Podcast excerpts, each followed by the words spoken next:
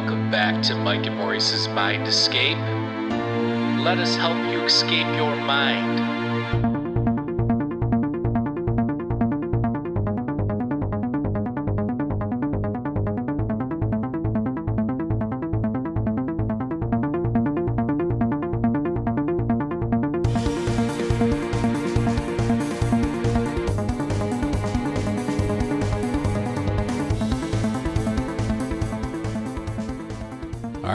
Welcome back to Mike Maurice's Mind Escape. We have episode number 163 today. We are going to be discussing UFOs and altered states and consciousness and all that jazz with uh, we got our good buddy back here, Sean Cahill. Uh, if you don't know who Sean is, he is a re- retired chief petty officer who was stationed on the USS Princeton during the USS Nimitz Tic Tac incident in November, I believe, 2004. So what was that? Coming up on about 16 years now. Yeah, it was just uh, this past November 14th. Yeah, that's crazy. Um, so I have his information down below. You can check out his website, and he's pretty active on Twitter as well. What is it? Is it Minty Hyperspace? Yeah, uh, all of my handles online are Minty Hyperspace. All right, so check that out. I have the links down below. Uh, and you can check us out at mindescapepodcast.com. And uh, you can also check out our Patreon at patreon.com slash Mind Escape mindescapepodcast. Maybe we'll do a short little Patreon at the end with Sean here and uh, maybe get some juicy tidbits in at the end. Um, and also head on over to Indra's Web at indrasweb.org and sign up to get an alert when the app goes live. We're just waiting for the media stuff to cool down here with everything that's going on. Hopefully, it's sooner than later. Um, and the app is designed for rational discourse on all the topics we discuss. I know, Sean, I got you on there. We're going to try and get you active on there and get you a nice uh, a group on there. So, Really looking forward to that. all right. Well, let's do this. So, how are you? I'm doing really good. I'm in, I'm in a good place these days. Um, I feel real fortunate. Um, you know, with the way everything's been going and everything, I feel like uh, I got a good headspace and, uh, and heart space these days to make decisions. How about you? Yeah, just hanging in there, right? Just uh, staying safe, staying put, trying to be creative and just keep the show going and just stay as busy as possible. Yeah, I think Yeah. you hit it right on the Yeah. head there. All you can really do is just create stuff, and uh, you know we're fortunate that we're artists in many ways, so we can hunker down and just ha- be happy creating. it. That's all we can do, you know. Yeah. And in a lot of ways, it's more important than ever now because people need somewhere to turn. Absolutely. And that's why we don't really talk about a lot of the political or social stuff on here because I want people, this is like a place where people can come and just, you know, learn something new and not have anything crammed down their throat and just, hey, this is, you know, these are the greater questions of life like who are we? Where do we come from? Where are we going? That kind of stuff, you know? So, um, I think if we're lucky, the stuff we're going to talk about is the kind of things that are going to solve the problems that we're all we all seem to be stuck in these days. For sure. It's all about the bigger picture and Yeah. trying to push humanity along and, uh, you know, get everybody on the same page as much as possible. It'll never all be on the same page, but. Um, so what's new? Is there anything as far as news goes that, you know, anything you've heard Well- on the grapevine or?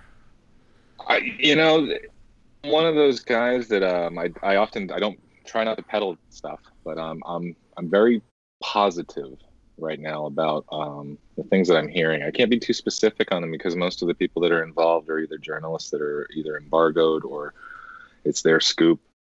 Um, there's a lot of uh, there's a lot of talk in the weeds out there, especially on UFO Twitter, that is uh, is quite far off the mark.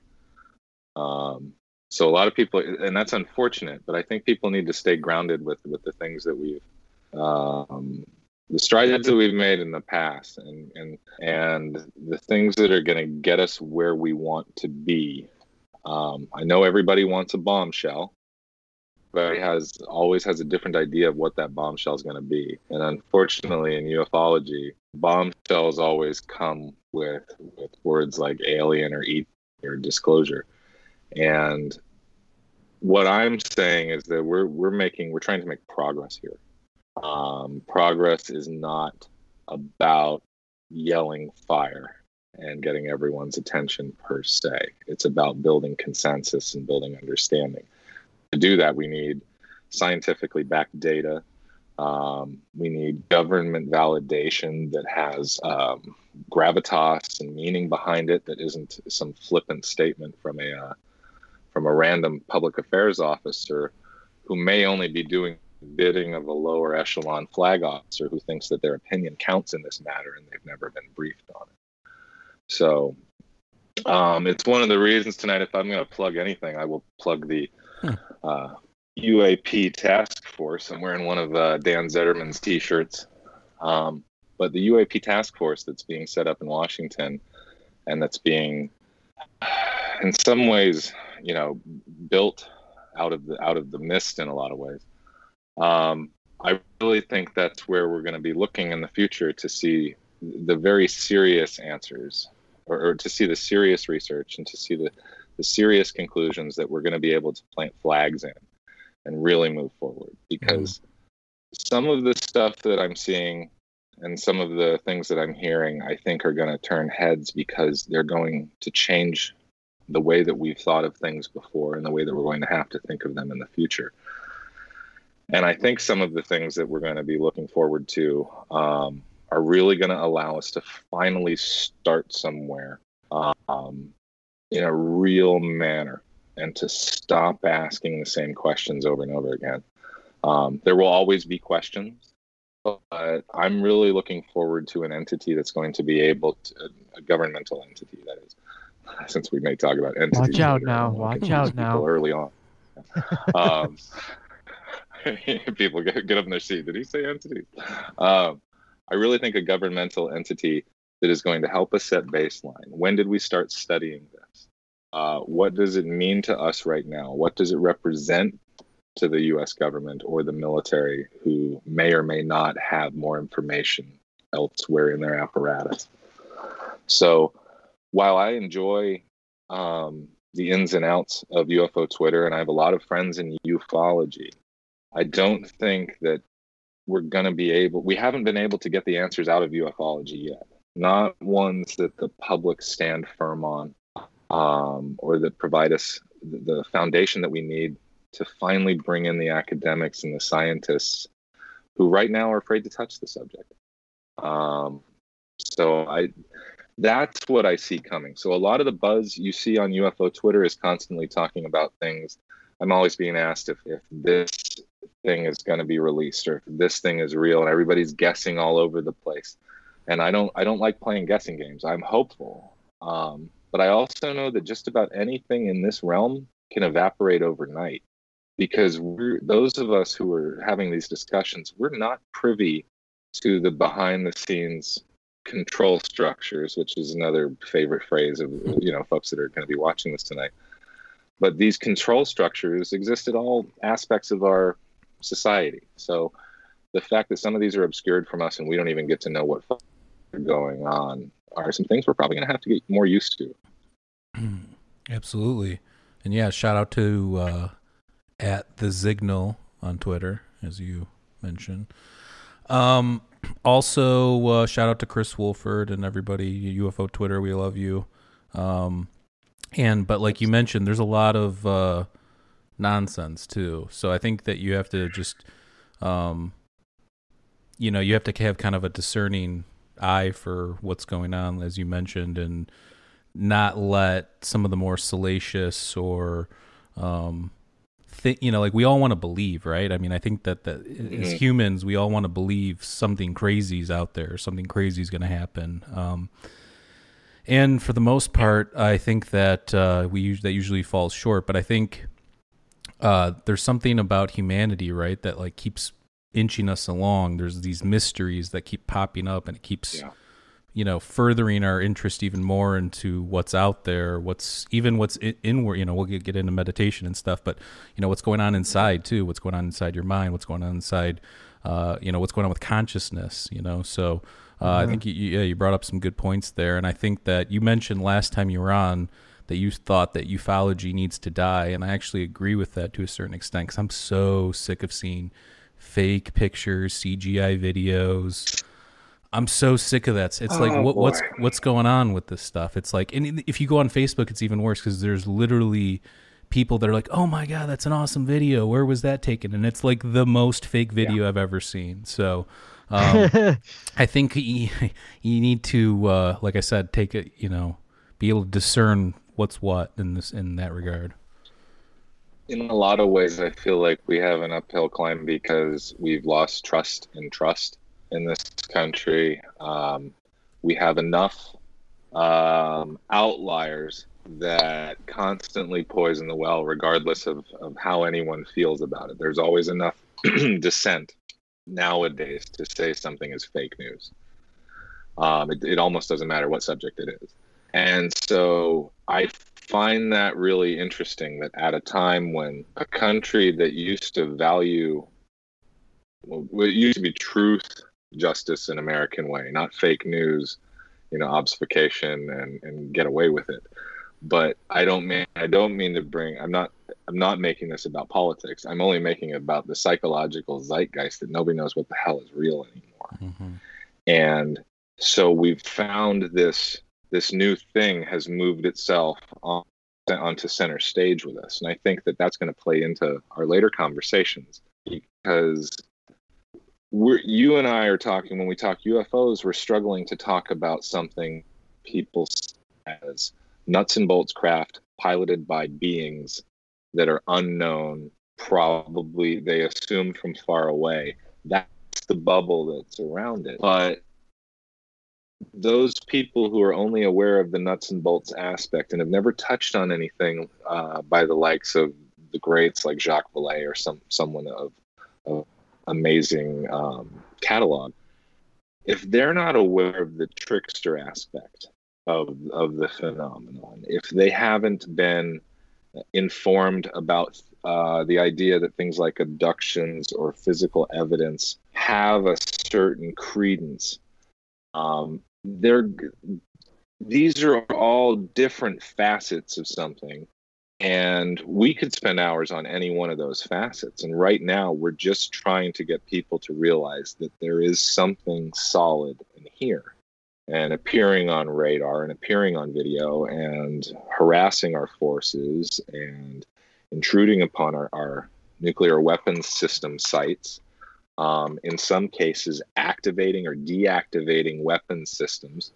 All of these things are are enough to, to rattle people without getting into the idea that this is going to mess with you as a as a paradigm.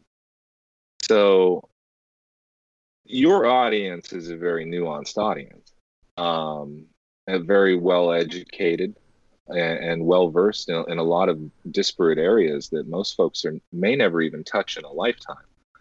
And so there are so many aspects and so questions to come at this from. Um, I do fear that data collection is going to be really tough, and that so if if we don't have someone that we can trust, if we don't have an entity that we feel is above BS, um, that's willing to report within the guidelines of the law everything that we're supposed to get back. Um, I don't see how we can ever go forward with this. I don't see how you can ever start moving around grant money and funding and things like that that have to set up the proper infrastructure to study this. Mhm. Because while I'm wholly behind um, grassroots efforts and private effort and efforts in the private sector, I think TTSA is amazing. Uh, I wholly support um, Steve McDaniel at SkyHub and his team. Support uh, Chase Williams and the X100 program that he's building. These are folks that I talk to on a daily basis, and all of us are, are wholly concerned with the nuts and bolts aspect. But these are small, these are small groups of people and they face this uphill climb of okay I've, I've put my life savings into developing a sensor suite that i have the proprietary control over that is open source and that i'm willing to ch- share with anyone and now everybody everybody just wants the data you know where where does a guy like that go he's so if if we can get somebody like the UAPTF to start establishing baseline on these things, then those smaller programs, and to include include larger programs like TTSA, you know, that already have you know budgets and are already working with the SEC and stuff like that. This is going to allow that flow that things really happen.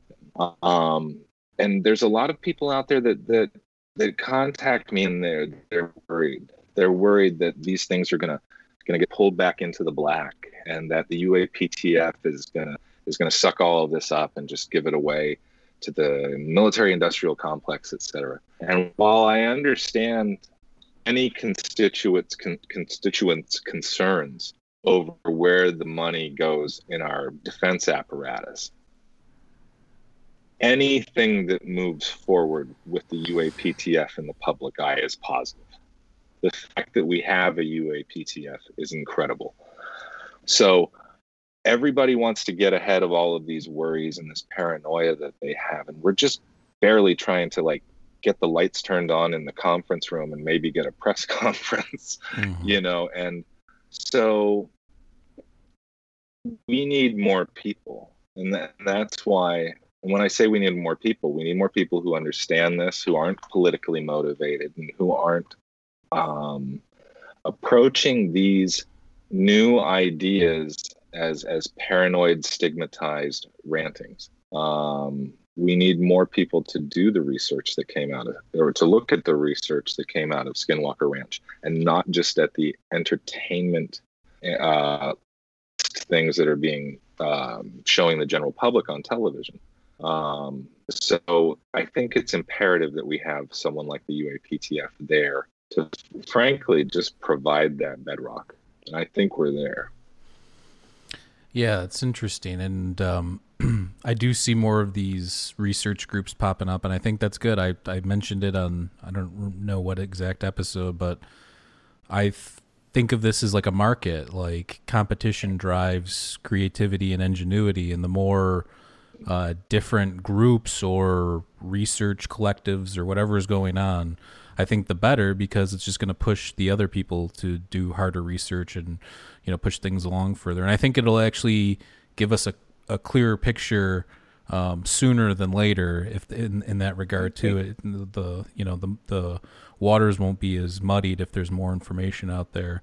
Um, so when you look at what's going on now, um, you know the people are like you mentioned you know you can't probably say anything but there's a lot of excitement and people are excited for what's to come and everything um, do you think that you know are they gonna maybe again i know, I know not can't really say anything but do you think that there's more videos coming or do you think it's data or do you think it's uh, more pilot or eyewitness accounts or what do you think in that regards? I think all i think all of the above are things that we're going to see the near enough uh, the data exists.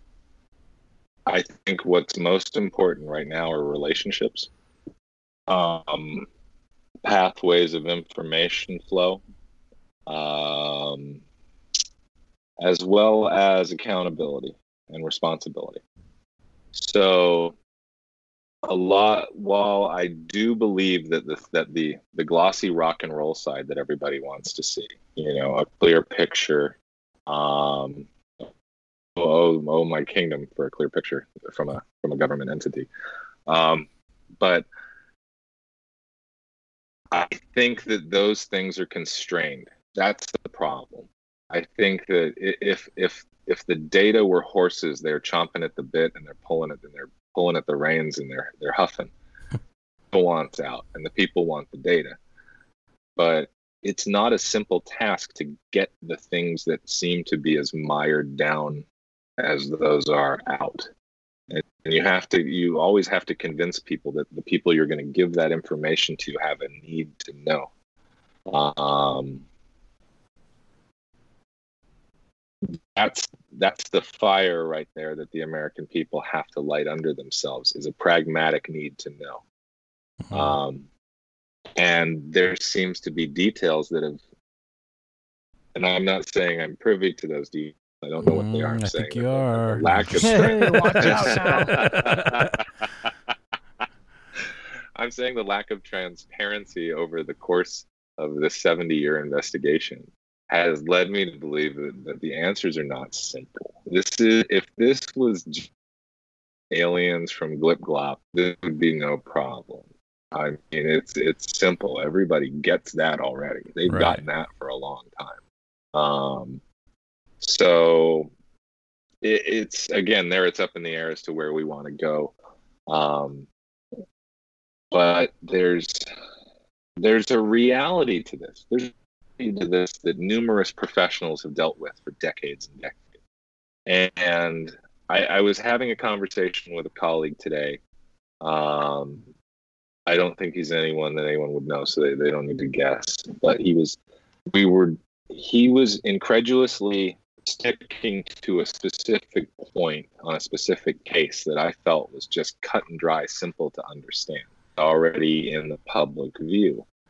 And I basically said to him, Look, I said, I'm a law enforcement guy. Um, so my need to know only goes up to a certain level, professional, uh, regardless of the level of, of um, clearance I hold. And I said to him, I said, Hey, man, in your line of work, people talk about secrets. And he goes, uh, No, not unless they have a need to know. And I go, Right. Nobody, nobody just sits around yakking about secrets that are theirs if you're if you're in this line of work that has to keep secrets because of National Security Act and and, uh, and non-disclosure agreements and things like that, there's too much at risk. You understand the, the reasons behind it, and nobody talks about other nobody talks about their own secrets. They talk about other people's secrets. So that's another thing people have to understand is a lot of the things that you see flying around if someone's talking about it it means they either broke no or they're bullshitting pardon the, the bluntness. Yeah, you're fine. But Say whatever you there's want. so much of it, so much of it that goes down, and um, that, that's why I, I, guess I keep circling back to UAPTF. I really got like this huge, you know. I mean, and no one, no one asked me to do squat. This is my T-shirt. I pay, you know, I, I bought this because I like Dan. You know, this this ain't the T-shirt for the task hmm. force. You know, etc. So um, I'm just real jazzed about it. yeah. No, I mean, I, um, I, like I said, I like the excitement. I like the creativity and looking for ways to kind of validate or look for data and that kind of stuff. Um, so we had you on, I think it was episode 127. So we had you on a little bit ago, uh, and that we focused on, you know, the the Tic Tac incident and your point of view of that, and that you know you were on what was that episode three of season one of Unidentified, your story and your uh, recreation of your uh, encounter and all that. So um, when you look back at that now and you look, um, you like, does your point of view change on like what you experienced over time? Like meaning that um, I recently had a weird thing happen, like an orb thing with my dad. We were in his backyard. Uh, I'll, I'll, talk about that in a little bit. But my my question is, like each day that passes, I think about it a little bit differently. So like since you had your experience um, on the uh, USS Princeton, has your point of view changed at all, or is it like an ever evolving kind of a thing? It it changed great deal. Um, I think I ranged all over the territory that I could have since then to now. Um, most of my life, I was a fan of UFOs. I thought they were cool. Um, when I was a kid, they were they were something I was interested in. Um, prior to the military, I had a few interesting. Um, at the time, I thought they were just neat experiences, but I, I didn't see them in the vein of being paranormal. They were just weird things happened. Um, fast forward to 2004, I'm a very different individual. Um, I'm a newly pinned chief petty officer that's in charge of good order and discipline on a warship. And um, I'm at that age. I'm 26 years old. I made it relatively early. Made it made chief in eight and a half years. And uh, that guy was deathly afraid of, of, making sure he always did the right thing. Um, I was a person that in that job, I wasn't always on point. Trust me. Um, there's plenty of guys, probably Gary and uh, Gary Voorhis and Jason Turner and Kevin Day would be some of the first people that could tell you that uh, that I was not always on point. But um, look back at that, and that was a that was a young man trying to grow up, trying to really finally put on his big boy pants for the first time. And, um, so I was a I was a very uh, down to earth guy in that um, earth meaning I didn't believe anything above it. Uh, I wasn't any of that, and it was fantastic to me. But the way the chain of command command reacted, um, I could not. I it was incredulous that they they didn't seem to care, that the captain didn't care, uh, and that really solidified for me. Well, there's nothing paranormal out there. Um, this is probably our program, and that's what's up. And I actually really disagreed with it. I, I ended up figuring out I, my um my above top secret username, and that from the time when I went back and was able to see the thing, um, there's no way in hell I'm going to tell anybody what that was. But um, I was really against almost every aspect of ufology. I was a hardcore skeptic who thought that things like orbs, um, anything to do with psi, uh, anything to do with consciousness was garbage. Um, I was completely without knowledge, ensconced in a materialist worldview, um, based on what happened on, on board Princeton with the Tic Tac. Um, that's a simple fast forward all the way to me retiring uh, in 2015. And I found out when I took off my uniform, I'd completely identified with being a chief petty officer, and I didn't know who the hell I was anymore. Um, I just didn't know how to operate. I was in bad shape. Got myself, and we can seg into uh, into psychedelics here in a minute too, because it's the perfect opportunity.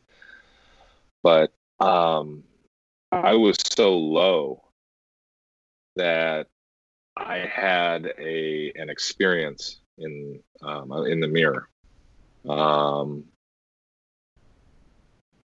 I, it was a very emotional moment. I was making eye contact with myself for a very long time, long period of time, and I was I was doing everything I can to, as a person who didn't believe, to try to find a soul inside of myself, and to reach it and to talk to it, because I felt like the son of a bitch that was on the other side of this over here was ruining everything for everyone around him because he was too selfish. Um, it, it doesn't matter what it was. Whatever I looked at, I felt like I needed to rant to gain respect and control. And I, it finally dawned on me. I was like, it doesn't matter how wrong I think everyone else in my world is. I don't want to be this anymore. Mm-hmm. And I have a family. I have, I have a wife and I have two um, teenage daughters. So the option that a lot of people choose for a quick exit's not on the table. It's mm. not it's not in my cards or in my heart to do that. So and I knew that immediately in that moment. And I had to suck it up and um, tell myself we're going to change. That I wanted to be good more than anything. And I felt something happen in my chest. Um, and the only reason that I'm willing to, to to recount this story is because I can I, I already knew what a panic attack felt like. I've been in the emergency room for it numerous times since I retired. I already knew what a heart attack felt like. I'd had one off the coast of Africa while on the USS Makin Island and had to be medevac to, to Germany on a Learjet. Um, did you lose consciousness this, when you had that heart attack? No, but I, I did have an out of body experience when I, when they put in my stent at Landstuhl Army because uh, I was going to say most uh, cardiac arrests where you go unconscious usually result in like a um, traditional near-death experience where people, you know, leave their body and go to a different yeah. spatial realm and meet their loved ones or something along those lines. Not for me. I did um, when they put in my stent. I had uh, an OBE that the the origin of which is the origin of me studying astral projection and the Monroe technique and things like that was the fact that so they this tattoo that I have right here, if you can see this mm-hmm. squiggle, mm-hmm. is my um, EKG from the from my heart attack. I was actually on the table when I had it. Um, I had come up So you could even so, so here's this is fun because we're gonna get a little paranormal tonight. So I'm sorry Yeah, for the folks that are like, no, he's getting a, he's getting away from nuts and bolts. but um, you could say that I had a little precog with it because I was in medical 20 or 40 minutes before my heart attack, complaining of uh, of pains and all of these others and these other symptoms, and they pulled my blood and checked for troponin and all of these other things, and everything was normal. Everything was completely normal, but I was sure I was having a heart attack, and uh, they sent me back down to the the chief petty officer's berthing to to get some rest. I'd been working too hard, et cetera, because I had been. I'd, I'd been. I was a horrible drinker, smoker, strict case up till two o'clock in the morning, then up again at four o'clock. You know, um, and and it showed. Um, and so I popped, but um, sorry, I lost my train of thought. Um, the tattoo that I have here, um, I put it here because they tried to put the the um, the angiogram, you know, the the thing with that goes all the way to your heart. They tried to go through my my wrist, and it got all the way up to the shoulder, and the vein collapsed Oh, on the uh, on the on the catheter. So they had to remove it. Well, that was when that happened. Apparently, that's when I started remembering things from 25 feet up because it was a very large room that had a, a lot of different equipment in it. And I was in this interesting stabilized chair that they gave me a. Uh, I, I guess I could go back through my medical record and find out what the anesthesia was, but it was one that gave let me maintain a certain amount of consciousness. They said they said you're not going to go completely out. Now I think they put me the drug put me in a theta state, honestly, Hmm. um, pretty pretty quickly and simply. But from my point of view, Mike, I didn't know anything about that stuff back then. My point of view, though, my consciousness was up on the ceiling, and I watched the doctor put his foot on the armrest of the chair to get leverage. You know that steady leverage you would probably need to pull out, you know, because Yeah. the vein seized the vein seized on. I watched him doing this with you know the, the head tilt feeling of a, of a Hmm. confused dog and looking around the room and going, oh, they're having a hard time.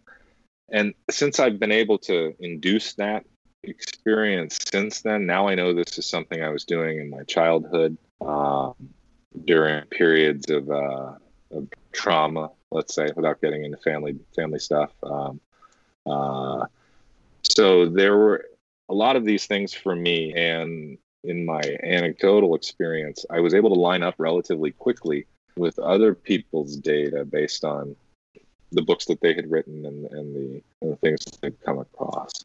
Hmm. So, anyways, we're kind of far afield from No, no, this, this is interesting. changes. No, it's not that. I mean, Take how, us on your adventure. well, this is about altered states too. I would consider that 100% what you just mentioned an altered state. Um, now, when you look at like that experience and then the UFO experience, and um, is there any crossover in your mind in terms of like a connection between the two or anything that like um, any hallmarks of like you know because a lot of people when they see stuff in the sky there there is some sort of accompanying altered perception or altered state or something like that. Did you have any of that or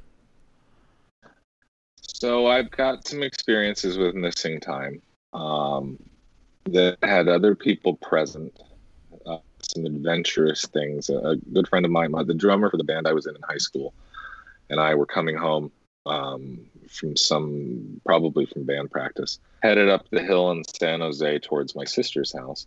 And we both saw a very large football shaped green meteor go across the top, what we called a meteor go over the top of the mountains relatively slowly with um, a small small trail of of um, coming out the back. Mhm. Um, now I know plenty. I know plenty about meteors and you know nickel, iron, and reentry, and how different things, magnesium, and other different things flare under different conditions, and what the colors mean, and all that. So at the time, we we were a a couple of nerds. We thought it was just a meteor. Um, but it was weird enough that I I remember saying to him, and I know our memories are quite flawless, But I remember saying to him, since we were only about a quarter of a mile away from where we were headed, let's not talk about what we saw. Let's get to the house and let's separate and let's draw it. Because if, if that looked real, whatever the hell that was, let's let's see if we saw the same. You know, we were those kind of kids. Mm-hmm. That you know,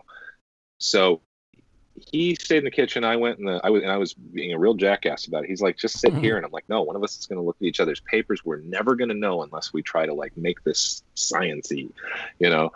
And um, I went in the in the dining room, and we came back and we saw the exact same thing. And the way I remember it, I thought we had some other friends over that night, and maybe wrote a couple of songs and hung out. Those other friends don't remember coming over to the house that night, writing songs and hanging out. They don't remember that night at all. Mm. And the guy that I was with swears to God that we drove over the mountain and we went all the way up to the to the uh, James Lick Observatory on the top of Mount Hamilton, chasing this frickin' green light. I don't remember any of that, and he won't talk to me about it anymore. Mm. He one day called me up, intoxicated and upset, and said, "Here's what happened." And I mean, that's a story.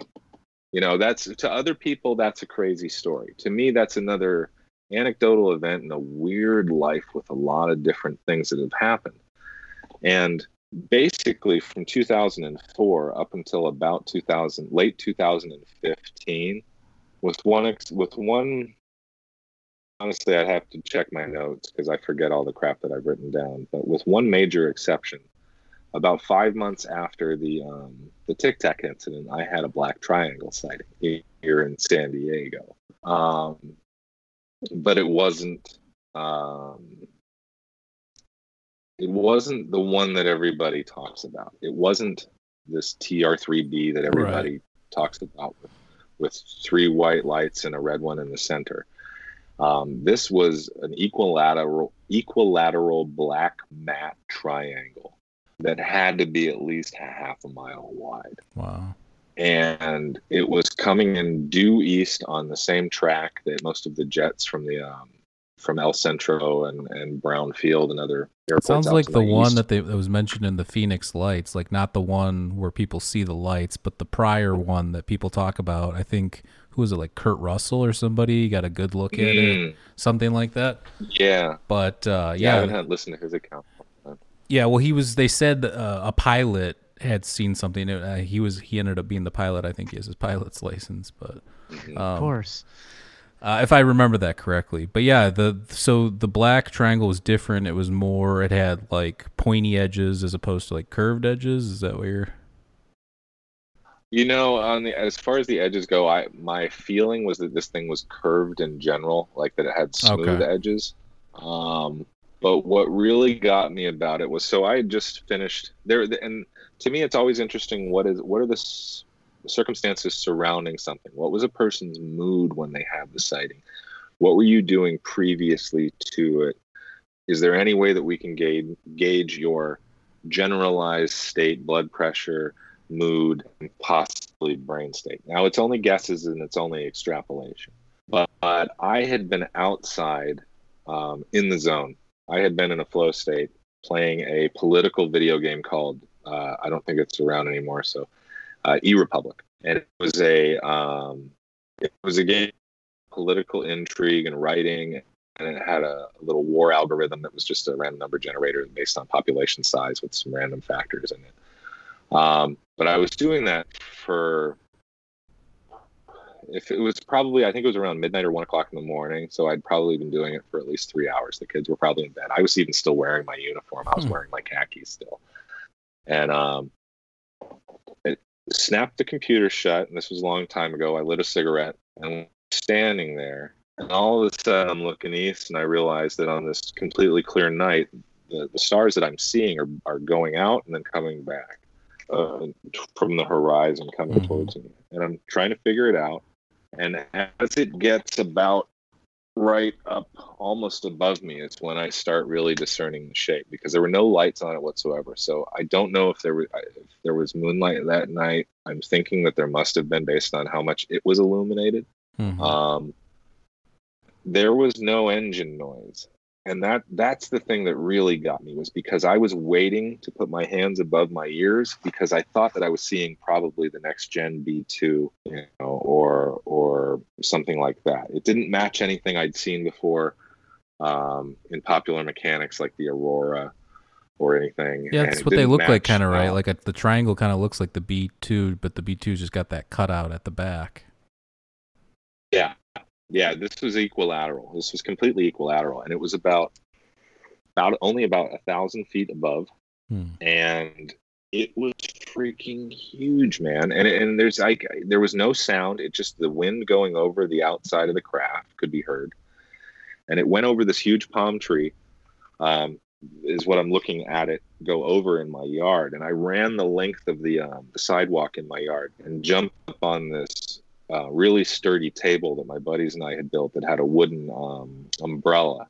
I broke the umbrella off, Hmm. steadying myself as I watched this thing tip over on its wing, just immediately sweep south southeast, and its aspect shrunk. So I wouldn't say it zipped, but boy, did it accelerate with no sound and move faster than things we see. So not Hmm. this instantaneous stuff that we talk about Sure. But um so over that didn't change anything for me. Again where it was coming from what it looked like it was a natural progression of events and i was just like damn guess we figured out anti-gravity or something you know? And but that was a long time ago. That was 2005 january or february of 2005 i still didn't believe in any of that until i retired. And what did it was that it began with the heart attack the out of body experience then what I'm assuming was my heart chakra opening up later on. Eventually, I had to learn how to meditate because Sam Harris told me it would calm me down, and I believed him. Um, pragmatic atheist. Hmm. So if he believed in, in, in meditation, then there must be something there. And he said that I didn't have to believe in God if I wanted to meditate. And I didn't have to do all of this other stuff. And he still doesn't. He still is real cagey about. He just says there's something nifty on the, you know, when you get to samadhi. Yeah, he's weird when he listening to his like trip reports and because I think he's had some psychedelic experience, but I, I think that Oh yeah, yeah. it's it's um it seems like he fights his own mind in that regard. Like you can tell he he, just say there's something weird. At yeah, the, you can tell he's just- seen and experienced weird things, but just like the way he talks about Yeah. it, he tries to be he as like want to commit cool, to the you know. spirituality I- I- yeah, exactly. But I think he gets to keep an odd. Will never entertain this stuff as long as he doesn't give up the goods. so yeah. um, it be that from there, and this I'm I'm running a risk here, but um, this is my this is my spiritual practice. This has nothing to do with the decisions I make in regards to you know nuts and bolts and, and national security and things like that. But um, that's just to set some of the folks at ease that some of these things might freak out. But I then spent enough time in meditation to experience some things. And Sam's the first person to say, don't talk about it. And generally, I don't think the CDs are something that you should be talking about, but that's the kind of show we're on tonight. So I'm okay. I'm totally fine with it. But I began to, I, I had some visions. Um, and basically, all of my tattoos, and it's only these, these six of them, right? But they all represent something that occurred in consciousness or not. And um, very simply, they're a yin yang, they're a um, a endless knot. There's something that I designed myself. This was from my heart attack and my out of body experience. This is a simple, uh, well, I can't even think right now, but it's a Zen symbol. It's killing me. I can't think of it. Um, and then this one I designed myself to remind me of how I think about um, three dimensions of space plus one of time and whatever happens to possibly be on the other side of all of it. Hmm. And so the last five years since 2015 have been really interesting for the amount of new things that I've accepted because of anecdotal evidence. Um, I very quickly, in mid 2015, began practicing. I got my hands on the Monroe CDs. Um, I had found as I was bored one day searching the CIA archives and uh, looked up some stuff. I think I had I'd read a few books by. Um, I read a book by Russell Targ and one by Hal Puthoff at the time, and was interested in those things. And Mm-hmm. so I started doing some research into it, and a couple of guys had showed up on YouTube. Not Courtney Brown, I hadn't seen him him yet. He's been around for quite a while, but another guy who's since gone, who came out of corporate remote viewing, and that really blew my mind to find out that first of all that these that the movie I'd seen, Men Who Stare at Goats, was a parody of real things. 1st Mhm. of all, Uh huh. that all of these programs existed, that a lot of people put a lot of money, time, and effort into vetting them, all disappeared. And then here's this guy, this young 20 something guy, who's showing up on YouTube claiming to be a remote viewer, and, and he sets himself up, and you know, and, and I, I'm. I'm not going to give him a hard time about making a living at it. That's what he was there to do. So, you know, he's all paywalled up and everything like that. It's all cool. Um, and I'm just, I'm blown away and so this kind of opened a lot of doors for me. And so that started opening doors for me into well what are the other things that the government's completed programs on? So i went down the rabbit hole of legitimizing the idea that one of the secrets that's being kept is consciousness. And if not the meaning behind it at least the fact that the boundaries of consciousness and the boundaries of our abilities are wider, granted more subtle than we think, but wider than we think. And our abilities are pretty pretty incredible. Mhm. and these abilities, if practiced on a large scale, would immediately change the world. Um, but I'm I don't I don't know how we get a guy like me who basically went through hell, decided he wanted to be a human being, to be happy, and then realized there was an entire other universe out there. If that's presented the wrong way, you shut down everything you were trying to do immediately for the people who can't touch that. So not everybody has a pension. Not everybody's retired and gets to spend 18 hours a day learning and meditating and, and doing cognitive therapy and going to places where you can ingest psilocybin without being arrested. Um, or, you know, which, let's be real, that's a, a, it's in a lot of ways, and you and I, we can discuss this too, but the idea the, of making some of these therapeutic uh, fungi legal, the best part about it is removing the, the last vestiges of fear that come along with doing something that your that your society tells you that you're not allowed to do and that you're a deviant for doing. Absolutely. Yeah, I mean, and the other thing is, is we know that's where a lot of our traditions actually come from. You look at the Eleusinian mysteries, you look at uh, the mystery schools, you look at alchemy, you look at all these uh, traditions throughout history, all incorporated psychedelic use, understood psychedelics as compounds, used them as um, medicines and different things. Um, and now you have science catching up again. You have the whole, you know, I think obviously with the whole MK Ultra and um, you know the hippie stuff and I think that all that stuff kind of muddied the waters, and they're like, well, we can't control or understand any of this, so we'll just make it all Yeah. illegal. Um, and in in that regard, I think that did a huge disservice to the whole mental health, uh, you know, crisis and issue. And at the time, look, I think that this is part of our evolution. We're at a point now where we have more time and space to think than we've ever had before, and for me, somebody that has OCD and has used psilocybin to heal and treat myself, uh, I've talked about it many times on this podcast. I wrote a blog about it. You know, I've been pretty open about it. Um, when you look at that, um, like you're you're right. There's lots of countries where it's illegal and, and all these different things, but you, we have to going forward. I mean, you look at what Oregon did with uh, legalization recently, and um, you know, I think that there'll be some some states coming across, you know, maybe in the next uh, cycle and everything, and we'll just keep trying to push it forward, similar to how marijuana has been pushed forward. But like I, I was mentioning with my mental health stuff, though, is um, these are things that um, I've been through all the therapies. I've been to all the psychiatrists, psychologists. I've done all the things. The most helpful thing to me has been CBT therapy, cognitive behavioral therapy and psilocybin. The psilocybin allows the CBT to take hold and allows you to do the work that you need to do. It kind of resets your you mind. You can't just do drugs and you don't no. do the inner work. Yeah, it's Yeah, not. You gotta have That's- an that's just doing you're going. drugs. yeah. Yeah. Exactly. Yeah. So and don't get me wrong. There's people out there that do that do their own uh, administering and their own therapy, and all all that I'm trying to say about that is is I'm not even saying that you can't utilize these things in a fashion, but I'm saying if we're talking about therapy, everybody should know that it's not just do something and kill yourself.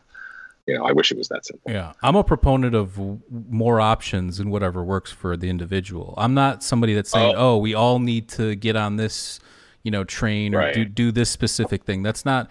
I think Yeah. what what I think is going to get this thing pushed across the finish line is what I'm talking about, which is just more options. Yes, some people are going to respond well to conventional treatment. I was not one of those people, so I was fortunate enough that I had already had a relationship with these psychoactive compounds from my earlier years in high school, and I knew what they were, and it something clicked in my brain, and it kind of all came together. But not every, like you said, not everybody's so lucky. Not everybody lives in places where these things are available, uh, or legal, or whatever. There's a learning curve.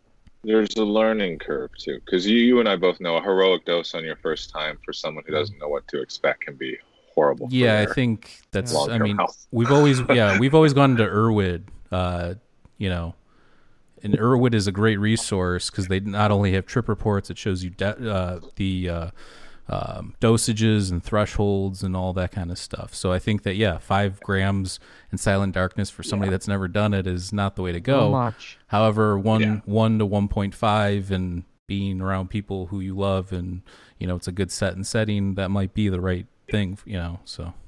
Yeah, yeah, it, like anything, it requires education and training. But um, I'm so hopeful. I'm so hopeful, and I don't mean to sound like a gatekeeper with it. You know, you're gonna have people that are like, "Man, let me do my drugs the way I'm doing my drugs," but I'm just trying to get us to, as as fun as it sounds to say, let's stop talking about doing drugs. You know, let's I even hate the about- word drugs. I, I guess I don't Yeah, hate it. Well, I- that's why we've been brought up. Is there's a lot of negativity surrounding it. You know, even cannabis today, it's legal. I still feel ashamed. it's just been beaten into the Oh. subconscious. You know what I'm saying? poor Maurice. He feels so ashamed. I, I really don't drink anymore. Um, I, I have a beer here and there or a cocktail for the for the taste and the social. Um, you know, Alcohol's the worst so- drug. Alcohol is I a agree. drug. I agree. And granted, granted, everybody out there who, who's anti-pot is, is you know you can just hear people lining up Oh, I don't care. for their drug. of- Yeah, I don't either. But Like you um, said, we've got a but- niche crowd here. We we've grown Yeah. slowly. I'm not worried about the numbers. If we were doing that, I would have been saying crazy shit from the beginning. So Which we might have to. We just- did we I did just- actually say crazy shit in the beginning, but we didn't know better. So that was the excuse for that. So So you, um, you got the full arc of my spec. Well, the, the the full arc of that of the um, how did your opinion change thing all gains a, a, a serious foundation when I meet Luis Elizondo.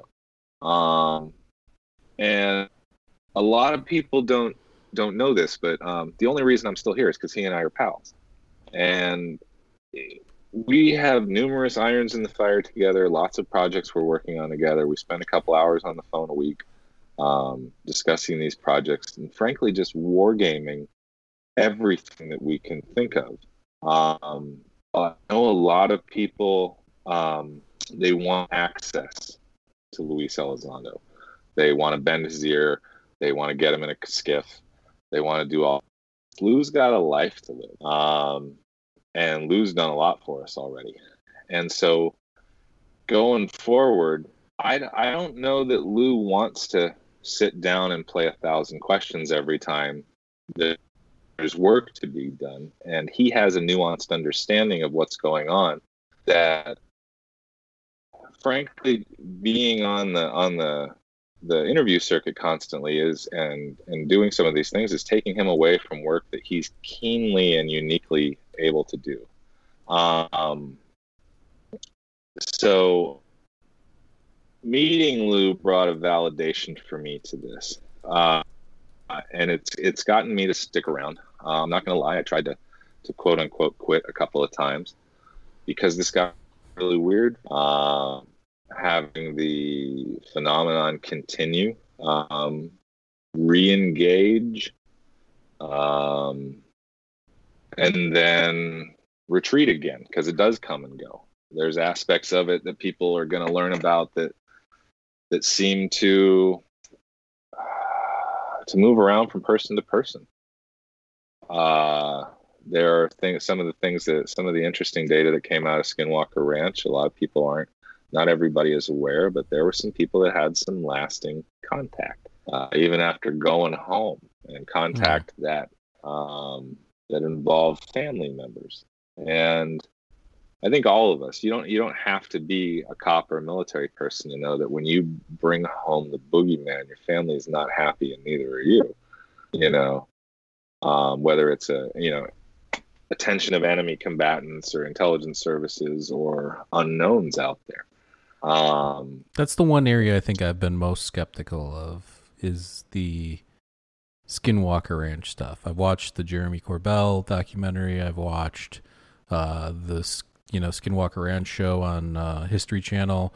I'm not opposed to any of it. I don't see um, anything wrong with what they're doing. I just didn't see, I guess, some of the things that were supposedly crazy is really anything different than what we're already kind of seeing in, in other places. I guess that's just my opinion. Sure. Uh, I'm open to new things if some new revelation comes out, and obviously we love metaphysical ideas and altered states and um, you know, I've even tossed around the idea that, you know, they did that show, um, uh, Project Blue Book, and in that show, mm-hmm. uh, they had on that episode where they talked about Skinwalker Ranch, they had like an underground base, and they were releasing this gas, like a mm-hmm. psychoactive gas, and the the kid was having all these visions of the you know the Skinwalker and everything, uh, but it was some sort of psychoactive thing. So, I guess what I'm saying is is you know, obviously there have been Native Americans and indigenous people there long before we were here. And,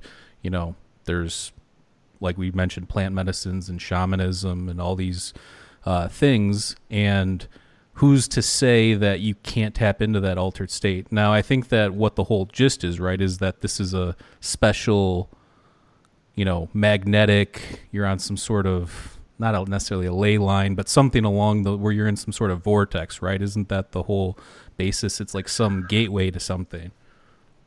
Well, that's what everybody who's not involved and wasn't there says. Yeah, that's the popular um, story that swirls around it, and then you have to mo- take into account, um, as you said, the Native American uh, stories about the Skinwalker uh, which essentially is a sh- is a shape shifting shaman. Mm-hmm. Um, so that's where the that's where the ranch gets its namesake. But um, I would, without pointing out any specific weird events, I would say two things. If you can get a copy of the uh, the report, final report from Skinwalker, I'm sure we'd all love to see it. It's still cla- it's still nowhere to be found, classified, etc. However, there is data to be gained, and there are people to talk to, like Dr. Garry Nolan and people like that, who were out there originally. And um, again, these are very, very serious academics. Uh, you get somebody like Garry Nolan. We're not talking about a woo-woo guy. He, does, he doesn't talk about little green. He doesn't. He doesn't do any of it. We don't even need to go down the list of, of, hmm. of silly names and things. Uh-huh. But um, what he does do is hardcore research. And one of the things that I found really interesting was that, and this has come up in discussions that I've had with um, people like Steve McDaniel from Sky-Hub, um, people who are very, very technically oriented in their data collection, but not closed-minded at all. Um, but basically, the data collection they were getting at Skinwalker Ranch via um, technical means, you know, cameras and and and sensors, etc., was not as useful as the after effects that were present in the, the experiencers and the witnesses. So, so they like were what, like like a do- dark passenger type scenario kind of a thing. I'm not. I'm not. I'm not. No, I'm talking about um that if you were in the so let me put it. Let me say this. Uh, let me use a metaphor of if something is in the vicinity of something that is irradiated, there will be evidence of radiation. Oh, okay, I got you. Uh, That's an so people became the test. The people became the um, litmus paper. And we were, I shouldn't say we, I have no involvement. I say we as, you know, the American government often because I was with the Navy for 20 years. Um, but they uh, were able to gain information based on the effects the lasting effects on the people. And there and i'm i can't get into the details of those because i don't know them but there there is more information out there on that. And i think that there's a lot to be said there. I think that it says that and this is this is the main reason that people who follow the, the articles that i write or some of the things that i say about the nuts and bolts portion of the phenomenon that um there is an aspect of this that falls firmly under what the rest of us would call paranormal. Now, the people that seem to be studying this seem to be coming to a conclusion that there is probably no such thing as paranormal. There are just edges to our perception and our the spectrum and what we're able to detect, et cetera, and that we bump into those things often. But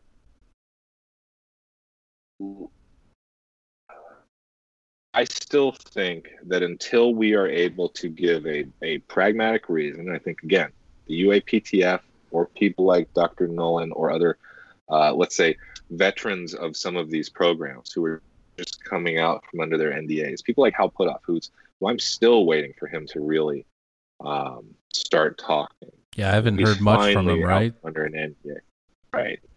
Um, and he's he's a very very private and serious individual. Um, this is not someone who's who's prone to nonsense. Um, we're we need someone that's able to tell the people that these understandable things in the sky that may have other folks driving them is also linked to these things that we've been calling paranormal for a very long time through a shared medium. And that medium, whether you want to call it another dimension, hyperspace, um, the Akash, the astral plane, all of these different things that people want to pull in. Granted, saying the Akash is more akin to saying collective consciousness. But this medium seems to be the thing that these things have in common. That there seems to be something about the, the translation of some of these craft, the ones that seem to stop being somewhere and then begin being somewhere in linear fashion later. Um, where were they in between? A lot of people are only making the leap to say, dang, these things are fast. Um, I don't think we always have evidence that there was a thing in between point A and point B. Hmm.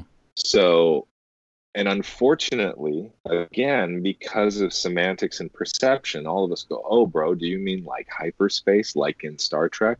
Well, that's a great metaphor for discussing something that someone doesn't have any math behind, and I don't have math. Um, but at the end of the day, not necessarily. Um, that's it's it's but we're we're we're missing the plot if that's where we stick to immediately. The first thing we need to go is wait, there's a somewhere else. and all of the physicists, I think both of us know, will immediately tell you, yes, well, of course it is, but we can't do it that way because it's it's probably only the size of Planck time or Planck space, and you know, and uh, zero point da da da da. No, there's nothing to it. well, like all these uh, so-called extra dimensions too, they're not spatial dimensions. Like when they do these mathematics for like string theory, like it's not necessarily there's like a manifold. Uh, I think it's like Mhm. Kal- Yau-Calabi manifold where it breaks down time and space, so it's not necessarily like how we think of you know 3D or whatever. It's it's different. Um, so what's happening? Like that? That's where I start to think. Well, is this where the mind comes into play? Is this where Mhm. maybe that there's uh, you know con you know consciousness is um, playing off of these other you know I don't even know what you would call non-spatial uh, dimensions. I, I'm gonna um, I'm gonna err on the side of, of, of belief for a minute, um, and and also I'm gonna throw in a little you know gatekeeping too and say uh, if you're a long time meditator and you haven't found the substrate yet and don't believe that you're more than this physical body, keep going. Hmm. because uh, I I can't escape that idea. Um, I I can I can hide from it now if I want to. I can um I can live wholly in a normal daily pay attention to your family and the regular entertainment around us. And I hate to say mundane, but mundane existence. And day to day consciousness is mundane. It's okay. Go on. Yeah. gain, gain a great deal of satisfaction out of out of chopping wood and cutting water. There you go. But there's a lot of folks out there that worry every day about chopping wood and carrying water. And there's some peace to be had in that. And I think that we get each other. You know what I mean? We we we, we could probably talk offline for, for ten hours about some stuff. We did last time. It was the first time I talked yeah. to you. I felt like I was talking to a. Cam- should have kept the cameras rolling. Yeah, baby. we said some crazy shit. I'm not gonna lie, but I feel like I, you know, you're somebody I grew up with or something where we could just sit there and talk about and shoot the shit, and we kind of get each other. You know. Yeah. Um, um, but I guess uh, so. The thing is, with all of this stuff that we're talking about, and and with the Skinwalker Ranch thing, the only thing that that I'm like is everything being tested. Like meaning you're saying that there's maybe radiation. What like is you know weren't they testing nuclear bombs in that area? Is there any sort of fallout of that with like the uh, half life of radiation still being around or anything you know in that regards? I mean, those are the things I think about because. You know, you know me. Like I'm all about truth. I I'm all if it's crazy and there's a good explanation for it, I'm in. Let's let's figure some st- stuff out. But when it comes to like things like that, it's not like I'm looking to like debunk it or anything, but I want to make sure that when I believe something that it, I've exhausted all the other physical possible options. You know what I'm saying? Because like I said, oh no, I do absolutely, and that's why I think that people like Garry Nolan and the and the uh, the other uh, I think Colm Kelleher is another uh, really uh, another scientist that has just a great deal of respect behind his work that was out there.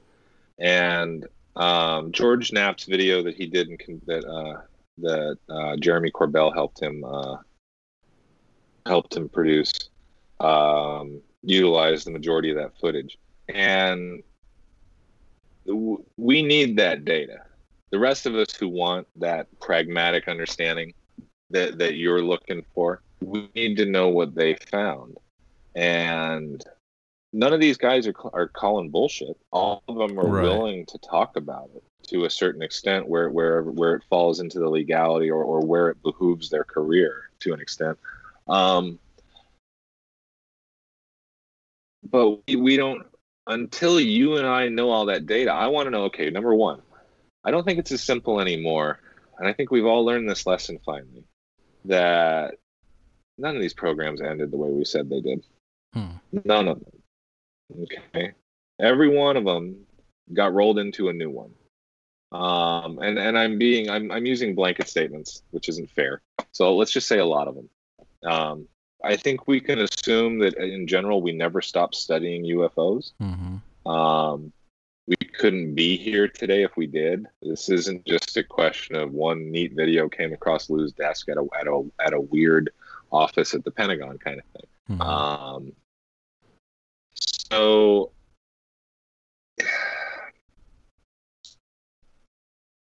I think I think one of the questions we need to ask ourselves is if if those are givens, if if we're if we're a country that's not going to give up intelligence that's useful, if we're a country that's not going to give up resources that are useful and we never sh- we never stopped studying this why don't why doesn't why don't we need to study skinwalker anymore and why can a private entity like brandon come in and buy it and have a tv show you have to ask yourself okay is this part of a, a narrative getting there Right. Possibly. Good. That's that's just how education works. All these people who think that educating the public is a conspiracy are jackasses, as far as I'm concerned.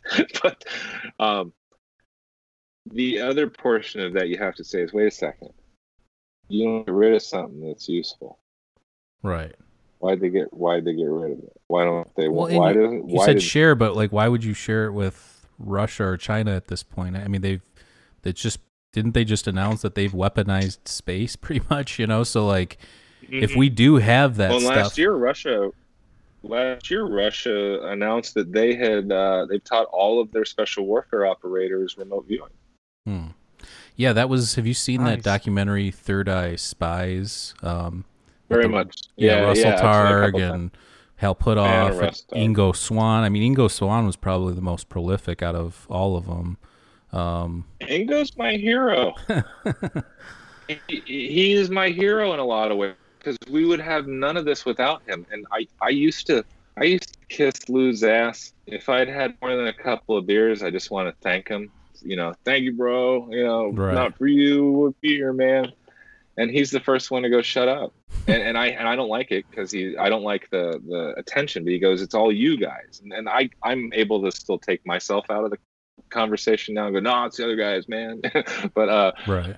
that's I get what he means because um, there's so many. If if if not for Ingo, if not for people like Yuri Geller, which I know people are, are wrapped around the axle, they're they're gonna they're gonna poison part of my my beliefs because you know in their mind because of those names that I just said. Those gentlemen were were flamboyant. They were larger than life. They were artists. They were artists just like Tom DeLonge is. You know what I mean? These are guys that that when they moved around, they commanded the space. And for a couple of them, for somebody like um like Yuri Geller, sometimes he wanted to command a little bit more of the space than he should have, and his ego got in the way. And if you look back at folks like Ingo, he was a flamboyant dude. When I say flamboyant, I'm just talking about how he how he portrayed himself. You know, he was he was very much um, someone who put on a show. He had the trust and 18 hours a day attention to some of the smartest people you'll ever consider meeting in your life Hmm. and people that were willing to push boundaries around them that was costing them tenure, costing them money, costing them them, them their their livelihood and their viability within communities. And lucky for them, the government got interested, frankly, because the private sector would have shut this down in a heartbeat, and we wouldn't be where we are today. We wouldn't have a piece of this that said that consciousness may have a connection to this. Hmm. And I'm only comfortable saying may right now. And I'm someone who's absolutely convinced consciousness is pivotal to this, this Right. concept. But you you do have the people, for instance, like oh, you know, mentalists can show how Yuri was able to bend spoons without actual, you know, telekinesis or whatever, and you have people that'll say, oh, we only did the remote viewing stuff because Russia was doing it, and if they're doing it. We gotta, you know, see if there's anything to it, kind of a thing. So th- I'm not saying I believe that. I'm just saying that's what the, the Yeah. skeptics will yeah, say. yeah. Well, and I and I'm willing to say that given the right training, and actually, I, not me, but given the right training, we can train people to remote view in a day. With first timer effect, I can get you to see a target for usually first time. It's off. It's pretty awesome. Hmm. But with enough training, we could teach hundreds of thousands of people to remote view. And let's be frank, after that, it's game over. Because if if other people realize that just with a little bit of attention, intention, and relaxation, they can verify anything in history as long as they're willing to trust at least one other person. I'm gonna That's I'm gonna go out on a limb here, and I'm gonna back you up and say this: during deep meditation, two things, and I everybody that watches this podcast and listens to it knows I'm not really full of shit. I don't say things that aren't true or haven't been experienced. Two things I've seen in deep meditation have come true in my actual life. One of them being a place that I moved that I envisioned that I, I it, it, it's just very weird. Okay, I, I don't I can't really explain it. I'm not going to go too much into detail. And then the other thing had to do with an experience, and um, I don't know how to explain those things because I do meditate and I have seen weird things. I've seen like typical gray aliens and UFO stuff in, in meditation and you know not I was just watching a movie on aliens or any you know anything like that. So these are weird things that I have experienced that I don't know why I'm seeing them. You know, I don't I didn't ask to see them. You just you try and blank your mind out or for me I have a little bit of a different method. I'm not you know one of these traditional sit cross-legged and beads and chanting mantras, I go into like a. You making fun of me, man? No, no, no. I'm not. I'm not. I'm just saying I'm not traditional in that sense. I, I kind of. No, I know, I know. I if you go watch, we we did an episode on meditation, and I describe step by step my practice and how it's an it's kind of a hybrid between my grandpa, who was a visionary inventor and very fascinated with ancient Egypt, his whole way he meditated, and then I kind of riffed on that a little bit with tweaking a couple things, maybe incorporating a little bit of cannabis oil. I don't, I don't know. Watch maybe. out now. But uh, but yeah, so I've seen things, so I, am definitely right there with you, and I believe 100% a lot of the stuff that you're saying. But I just want to um, make it clear that these are very weird and gray area topics that mm-hmm. there is no way to really back this stuff up because it is anecdotal oh. most of the time let me put some money where my mouth is. Ooh. You've got this amazing app that you're looking to um, to to go live with sometime soon. Yep. Indra's what Web. If what if I utilized the portion that we've talked about me using for a remote viewing room? Love it, hundred percent. You're in. You you guys can be the ones that um that that set up the targets. Let's you do guys it. Are the, you, you guys can manage the program. You guys give us yeah. Let's let's talk off. Let's you uh, set up a simple protocol, and uh, we can establish some trust with an audience. Let's let's start rem- remote viewing a little bit via Indra's web, and if we have success, we come back here and we talk about it. If Absolutely. we don't, well, you heard it here first, folks. you heard it here first. I mean, uh, I, I've I've basically got the got the learner's permit manual hmm. for remote viewing. So I'm willing. I'm willing to drive this car off the road with whoever wants to go riding with me. Let's go. oh, I'll, I'll I'll come with you. I told you. I said whoever's listening that's important and in the right places, just put us in a room with you know our choice of psychedelics and let us get to work. You know, serious. I'm yeah. not joking. Yeah. I, I, I, you were mentioning writing things down earlier and stuff. I don't know if you do this, but lately anytime I have a psychedelic experience, I have these like profound thoughts, and I would always forget them mm-hmm. after you come down. Um, some of them hang with you, like more of the family and like love type things, but uh, like some of these like great thoughts that you have or like you think are profound. Some of them aren't. Some of them you come out of them, you go, I don't know where I was going with that. But some of them are like, wow, I would never have thought of that in the day to day consciousness, and that's actually something I can put in my pocket and you know, or hang my hat on or whatever. Do you do that? And if so, have you found it fruitful in incorporating in your to your day to day life? Yes, I have. Yeah, um, I have some things that I do. I spent about six hours on the phone today, um, with various folks, and when I'm able, you know, it's COVID changed everything, right? Because of quarantine. So we're, we're, a house full of Zoomers constantly, and um, but I spent a lot of time on the telephone, and I I pace back and forth in my in my house, but I, I do I that pace. too. I'm doing a walking. I walk. Yeah. yeah, same here. I do a walking meditation, very mindfully heel to toe, um, very very deliberate and plodding. But at the center point where I'm walking, roughly at the center point uh, in my kitchen, there's a there's a full size whiteboard on the wall. Um, you know, if the, if the door to the garage is open, it's occluded, but when it's closed, it's there. And under normal circumstances, it's you know um, notes back and forth to the family, a little bit of calendar stuff. Maybe the kids drew something on there, you know, just a, a, whiteboard. But when I'm pacing, I'm stopping at it and I'm writing stuff down. And at the end, it's full, and I'm taking a picture and I'm wiping it, and, and I just keep pacing and keep walking and keep taking notes. And then later in the evening, I open them all up on my computer. I meditate, transcribe what I need to, you know, and I, I write it with my hands. Um, I find that to be, uh, I, fi- I try to find as many connections to my right brain as I can. Mm. I try to give my intuition the ability, and that's what I've grown to call it. I've grown to think of myself almost because we're, hey man, we're if we're going to be stuck constantly assailed by duality in this universe, well, I'm going to make it work for me, and I'm going to say that okay, my intuition is my right brain, and my my analytical side and the one that makes the most mistakes is my left brain.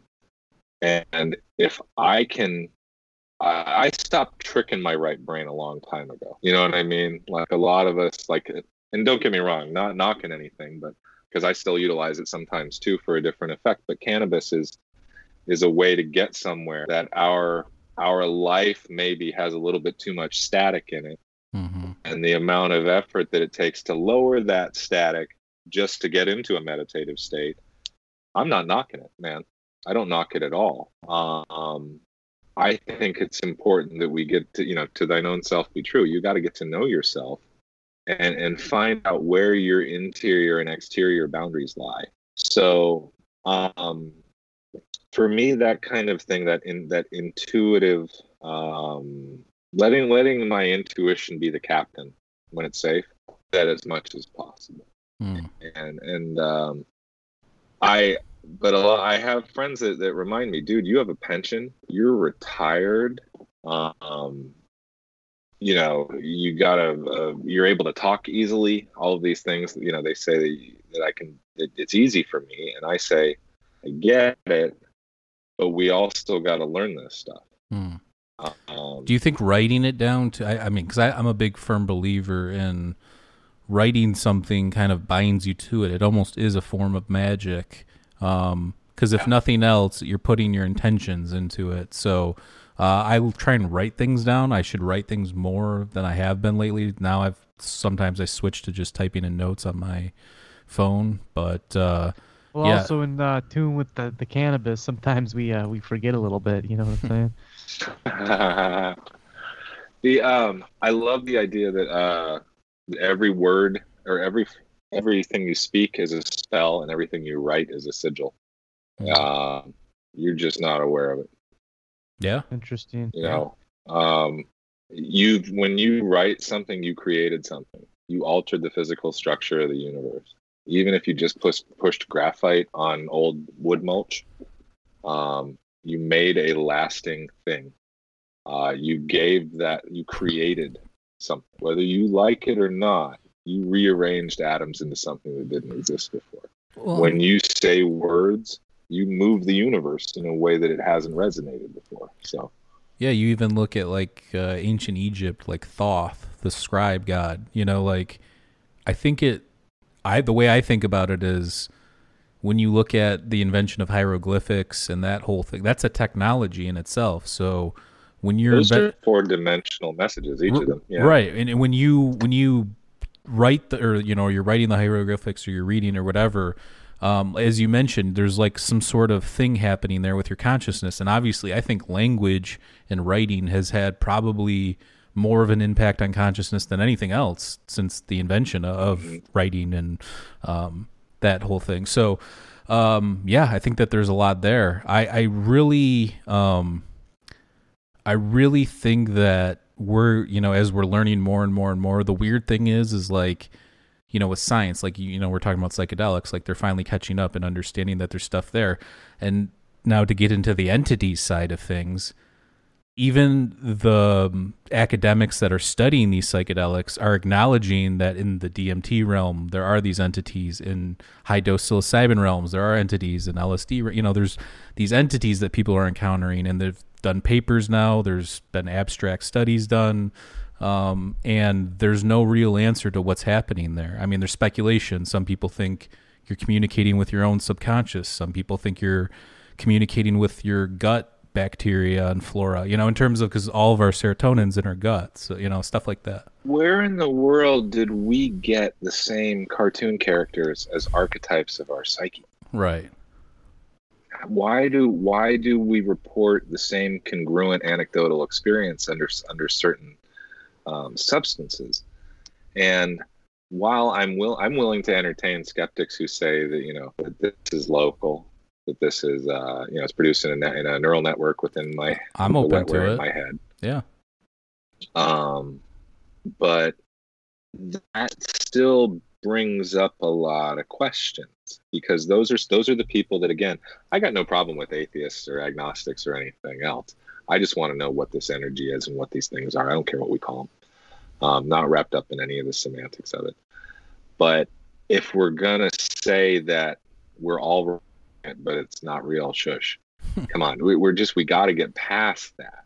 We we've you know um, why the point that we're at where we're where our academics will often say, oh well, just religion is just uh, uh, here here you know lay out the same argument and Mhm. and they and while I'm not a fan of religion, those things were those things grew up and and continued for a reason. It, it's I'm not the one that's here to say what those reasons are, but some of those religious systems lead you towards something larger, and some of them ask you to stay home and take other people's word for things. And it's up to us to decide out of the 2600 that people are practicing on the earth today which one of those i'm talking about. But um but it's pretty simple. And i have to ask myself and the academics have to ask themselves again with all of this mysteries all of these mysteries floating around around us that we're starting to acknowledge let's go back to the beginning. Let's go back before paradigm shifting new ideas changed the way we thought about everything. Let's go back to a time where people like Plato, some of the Egyptians, Solon, other philosophers, before philosophy broke away from science, when philosophers and scientists were in the same room having the same conversations together, these were the things that they were observing about the universe. These were the things that they were writing down. They were learning that our interior state a is the origin of our exterior action. And that you know these things if you follow these anecdotal things we end up finding substrate and ground truth that doesn't require faith. It just requires action on the part of an individual. And then the group is there going yeah water's wet. Right. the sun's bright. You don't have to take our word for it. Yeah, I mean, after you have the Enlightenment period, and then from there you start to see a lot of material monists, and you know, you mentioned the ancient Greeks, and yeah, all those people.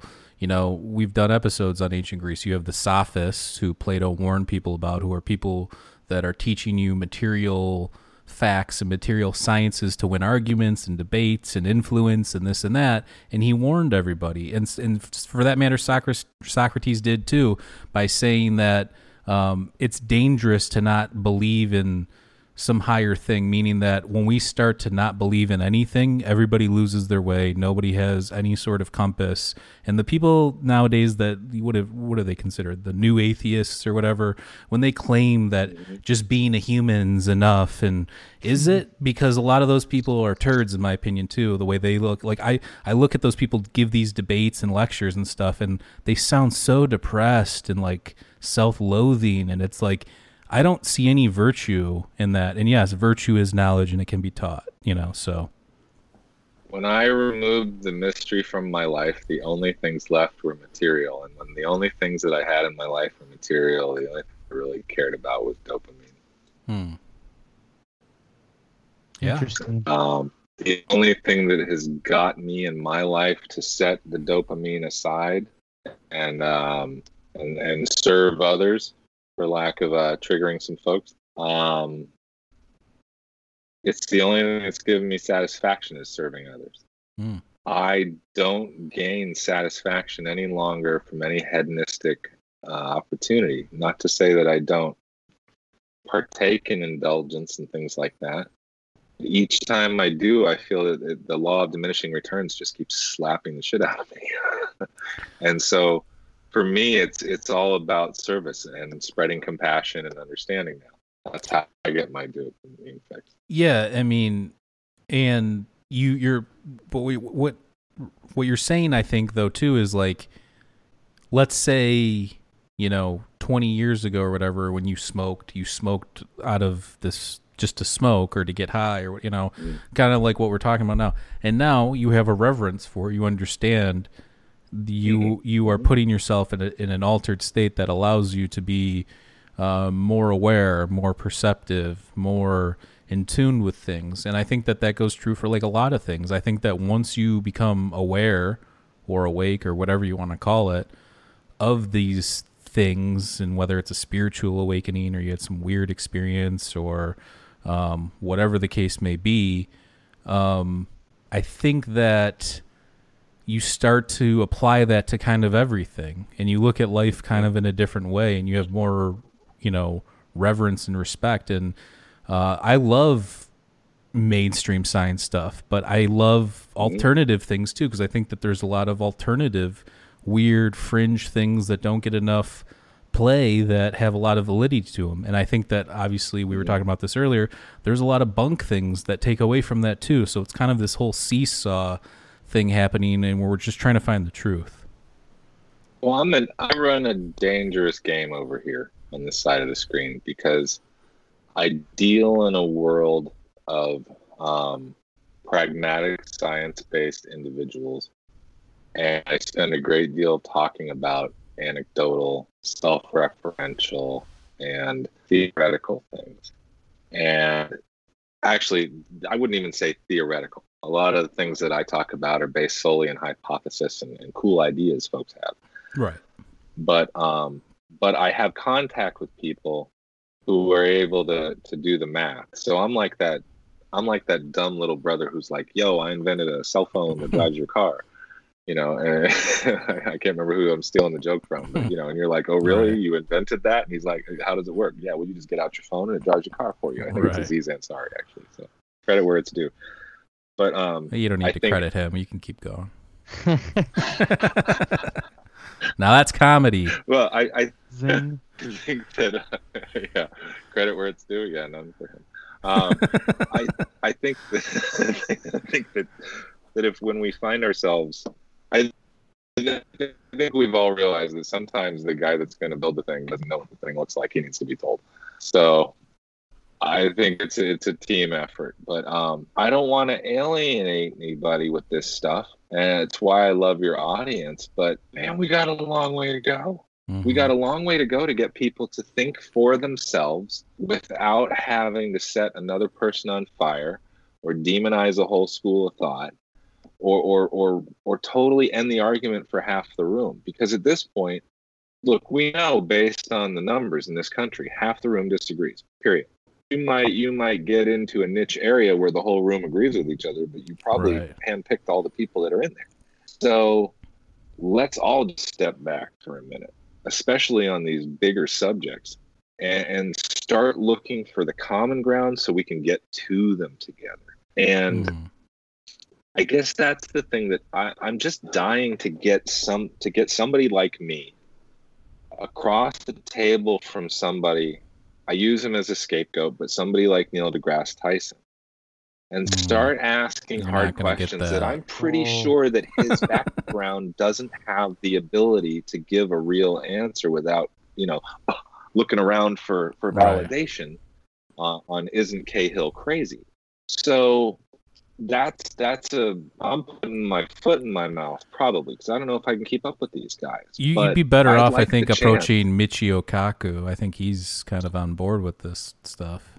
I can well, I can say this. I can't tell you who is producing it, but I a year and a half ago I filmed a, a documentary that Michio is in, uh, as well as a few other people. Really looking forward to see how it's edited and how how it, because I know for a fact that the things that I had to say were very different than what Dr. Kaku and, and some of the other folks in there had to say.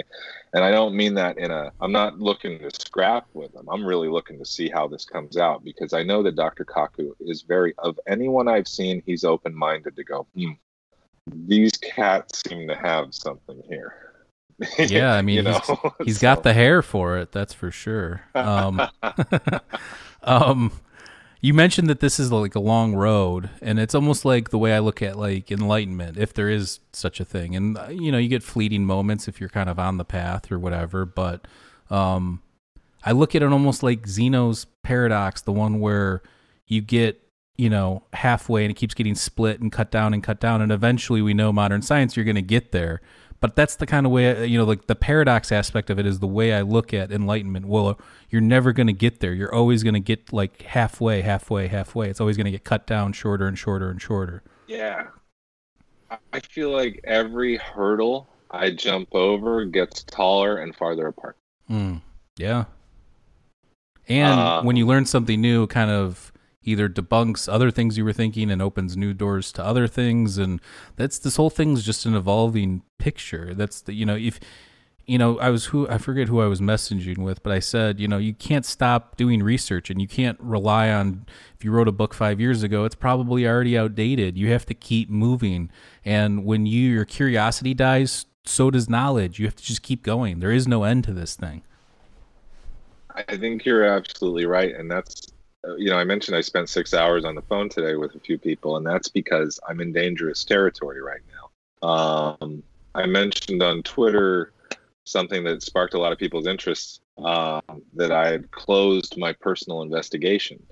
And I mean, as, as a 20 year cop, that's that's what's up. If I'm interested, I open up an investigation. Get out a yellow pad, get a blue folder, mm-hmm. and pretend I'm the skipper and and the and the chief. And I did that for a couple of years. And granted, I had someone to go back to and to bounce things off of um, who had really good insight. And we're talking about Lou, you know. Um, mm-hmm. And no, he sometimes he's got to completely. Sometimes he does completely ignore a question or something like that. But it's never out of a out of disrespect. Sometimes he ignores things that are. Uh, he knows I I'm never going to poke him for things he's not allowed to tell me. Mm-hmm. Um, but I am allowed to um, have conversations I'm allowed to talk. I'm allowed to, and when I say allowed, these are my rules. Mm. I, Lou Lou would tell me, ask me whatever the hell you want to, and I'll. So you, you don't have a neural. Don't you don't have a neural net at this point. Well, no, I wouldn't call it that. I mean, I mean, you know, the whole joking. the whole PK thing. Yeah, you know, we conduit. No. um, no, no, man, and I'm, I'm, I'm, I, as of right now, I'm a luddite as far as any of these neural implants go. Uh, um, so so I'll I'll come out as a luddite and and a and a purveyor of psychedelics, but uh, but I'm not down with putting a chip in my brain yet. I need to see some other folks have have a good time with that first. Psychedelics is a technology in a sense, and actually, I told you I wrote I write stuff down. I'll just share. I'm not going to share too much, but I'll share. Please. One insight was from a recent psilocybin. Um, experience. Let me pull it up here. I said, uh, okay, so nobody knows why mushrooms produce psilocybin. Like, there's no answer for that in science or academia or anything. I think there's speculation, but I had a thought that these things are technology, and some people speculate maybe they hitched a ride on a comet, panspermia, whatever. But if you look at like what they do to you and what they are, wouldn't it be weird if that's the technology? It's helping us transform ourselves to save the planet and, you know, at very least, maybe protect them as a species, meaning that they're giving this thing off to make us nicer, better people so we won't destroy them. That was the thought I had. And I thought when I came out of it and I read that, I'm like, well, that actually makes sense in some regard. Um, I mean, I'm sure you could give I'm sure there's people out there that have theories, you know, materialist theories, but I thought, I don't know, I, I felt like that was kind of a weird, cool thing. I think that we're definitely, regardless of whether you're you're someone who's going to pick up Terence McKenna's ideas that we were running around eating, you know, cow patty mushrooms and blowing our minds out on this on the savannah, or maybe that was. uh No, that's it. Food of the gods, Terence McKenna. Yeah. No, you're right. Okay. Uh, okay. Um, whether whether you whether it's it, you know whether that's the metaphor you're going to use and again i think these are all metaphors. We went there. We're, we're doing our best. But the connections are undeniable. Um there's there's there i think you're absolutely right when you say technology. You're correct. 100% um i i think that using pop culture star trek discovery is just ridiculously adventurous to include the spore drive to and to have have that guy Hmm. named Stamets. I mean, man, Dude, That's Paul amazing. Stamets is awesome. Paul Stamets, if you don't know who that is, go check him out. The dude even wears a, a hat He's made out of a gonna save the mushroom. world. He's got a Yeah, he's got a mushroom Yeah. fedora. Just Yeah. go check him out. that that dude's gonna save the world. He's gonna save the bees, and you're gonna, you're gonna you're probably never gonna learn his name. So yeah, go check him out. Um, these things to me are are an existing technology, and I want to bring in somebody who uh, he's a polarizing voice, um, but he's brilliant. And I'm gonna say right off the bat because I'm gonna have to because he's he's seen some adversity. Um, his name is Jason Reza Jorjani. He's a um, I believe he's an American or American of Iranian or or, or Persian descent, and I, I'm sorry if I'm offending anyone by by putting those those two words in the same sentence because I'm not sure the distinction for Mr. Jorjani. Um, now I have to say because of the talk that I'm going to mention, uh, one of them with Jeffrey Mishlove and another whom I'm I'm sorry that I don't remember the co-host with, but he gets into some of his politics about um, futurism that I find personally abhorrent um, about what he the the ideas that he draws for a capitalist future, but they they're in step with his personal politics. So I'll leave that aside. Hmm. But let me say that leading up into that point where we diverge, he discussed something that I found to be absolutely stunning in its simplicity, but and also its its um, how complicated it really makes things. And he discusses two revolutions that were that were on the that, that are dawned upon us. One of them he calls the singularity, which most of us are familiar with, a Mhm. technological singularity of some kind. But the second thing that he discusses, and he's the first time that I've heard a mainstream academic of his caliber, whether he's in the doghouse right now for his politics or not, mention something that he calls the spectral revolution. And what he is discussing there is the information coming out the government and the private sector, expanding the spectrum and understanding what we call the paranormal and expanding our minds to accept these programs like remote viewing, channeling, and other things. And the that those two things, that technological singularity, which I can say is let's call it say it's represented in the public by Elon Musk and his and SpaceX and and his his um and then you've got let's pick Sadhguru Hmm. okay? The the indian mystic and head of the isha foundation. Let's call him let's let's put him on the team that is the the spectral revolution that wants people to sit on their butt look inward and find their connection to all that. Well the technological singularity is looking to bring us connection to by saying we are the only all let's connect to each other with it utilizing a technological means well you and i have got this other means of technology sitting in between the two of them Sadhguru is not going to tell anybody to go do psilocybin. He's going to say go meditate, go do yoga. Well, you know, um, Elon, well, you know, we, he'll pretend to inhale a joint. I don't know what his views are on, on psychedelics, and he wants me to put machinery in my brain. Well, I've eaten the mushrooms and I've meditated. So Something tells me I he's probably done. So I bet you he's done. I bet you he's done LSD. If I he's done hope so. anything, I think he's probably done LSD. All those tech guys are microdosing LSD and taking LSD, and uh, there's like a Yeah. you mentioned flow state, and we've had Adam, our buddy Adam Bramlage on. We're talking, you know, microdosing and psilocybin and LSD, and yeah, it seems to be a way to get into the groove uh, for sure. So I don't. I'm not saying for sure. I think he's done it, but I, I if I had to guess. I would say that I throw five on it. Yeah. yeah, yeah, yeah, exactly. Uh, let's get a pool going. Um, but uh, yeah, I mean, the whole technology thing, I think, is to me. I don't know why we're so on this track. Like, it's almost like it's inevitable. It's like this, you know, where it's going. Uh, and I don't like it. No, I'm joking. I, I, I, I don't. I'm not. I, I'm indifferent. You got but- me to agree. but no but i'm indifferent i actually i don't i don't not like it but it's just like we don't even know what's going on now without that maybe that'll help us figure things out more i guess i'm open to that but uh, you do open the door. Look at what's going on with the internet. The, the internet's been pretty much weaponized and you've got all sorts of heuristic rhetoric and people arguing without going after truth and nobody gives a shit about truth. It's just who can win the argument or who's got the better post or you know so like i mm-hmm. don't i'm not hopeful in that regards. I think we need to kind of take a step back and just kind of work with what we have now and kind of settle into that. And then you know i think you can go too fast. I think that we're at yeah. some weird point in humanity yeah. the last 200 years where it's exponentially uh, technology is exponentially accre- increased and our understanding of things is exponentially increased. And I think that, um, you know, I don't know. I think we just need to take a couple steps back.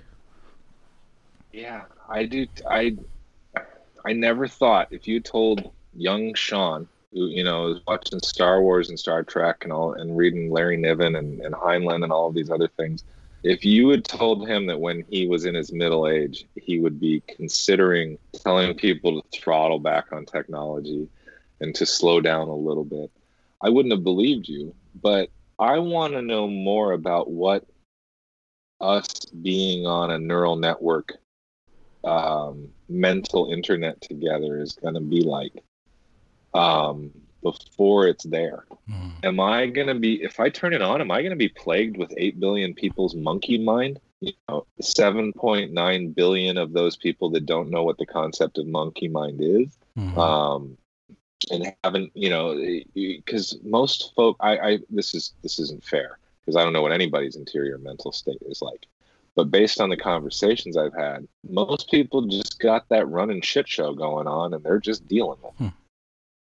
And I don't know what that's going to do. I guess that's that's the thing is that does the guy with the mental shit show what what's it going to do if we turn I don't know, man. I guess I, there's so many I don't knows. And right. I was listening to Lex Fridman talk to someone about this technology. I love Lex. And I, I think he's like, man, super good. Oh, yeah. yeah. he's a good yeah. he's a good interviewer. I like his questions. It's kind of a you know along the lines of stuff that I would ask, and he's not afraid to. Mm-hmm get out there a little bit too and even asks some of these serious academics like crazy questions and they're almost like thrown back uh-huh. at times and don't know what to say and I, I like that keep them on their toes yeah yeah he's no punk man i really like that dude um we've got so much ahead of us and, I think you, can dig that, that this conversation starts and begins in the first five minutes with the word UFO. Mm. Well, and, we haven't even mentioned it, UFO in probably yeah, I was gonna say, an hour now. Bring it yeah. right back. Well, yeah, because because it ended a while. But that's but that's why I think that's why we communicate so well because we don't look at UFOs as this one thing that you you know like when I look at UFOs I think about big picture things and like our podcast the reason why we talk about the mind and all these different things everything runs through our consciousness right so everything yeah we talk about on the show is psychedelics, altered states, UFOs, psychology, sci- you know, it all runs through our processing. And I think that when you look at um, the whole UFO thing, I think there's people that look at it for what, like you mentioned, like nuts and bolts, and this is what it is, and it's aliens from a different planet or this or that. And I don't look at it like that because I think you're pigeonholing yourself immediately. You don't even know what it is. Nobody has clear you know evidence in terms of yeah we've got the FLIR radar uh, videos. Yeah we have you know your experiences and other people in the military's experiences. And we have lots of credi- credible people over time you know a lot of people that come forward and whatever. But at the same time you can't bring that to a science lab or bring that into a classroom and be like here this is what's going on because it's so weird and we don't know what's going on. So i think that that's why we have these conversations and we can talk and talk and talk forever because I think we understand each other in the sense that there's so much more to this in like metaphysics and metaphysical realms and you know this you know I think that all these things you mentioned Jacques Vallée and like Passport to Magonia and like that kind of stuff I think that all this stuff kind of ties back together and um, I think that uh, that's how you have to look at it in my opinion and I think that you're kind of on a similar path think uh, you and I say this to each other a lot, and sometimes uh, Maurice says something too. But um, I'm busting your chops as usual. Uh, we um, Sorry, my stupid little joke. And welcome back to Mind Escape with Mike and Sean. Maurice is kicked out. happens, bro. You rip on me. You, you fail. Man, I was in the shower tonight coming I was gonna zing you as soon as we came out the bat. I was gonna say I need some more of enlightened Maurice, or else I'm gonna start treating you like Jamie, and I want to see some of that beautiful Ooh. bean footage when we're talking about. Yeah, But uh, my boy Maurice has really grown into his shoes lately. I'm just sitting back and listening, man. I, I enjoy the I enjoy the lessons sometimes. You know what I'm saying?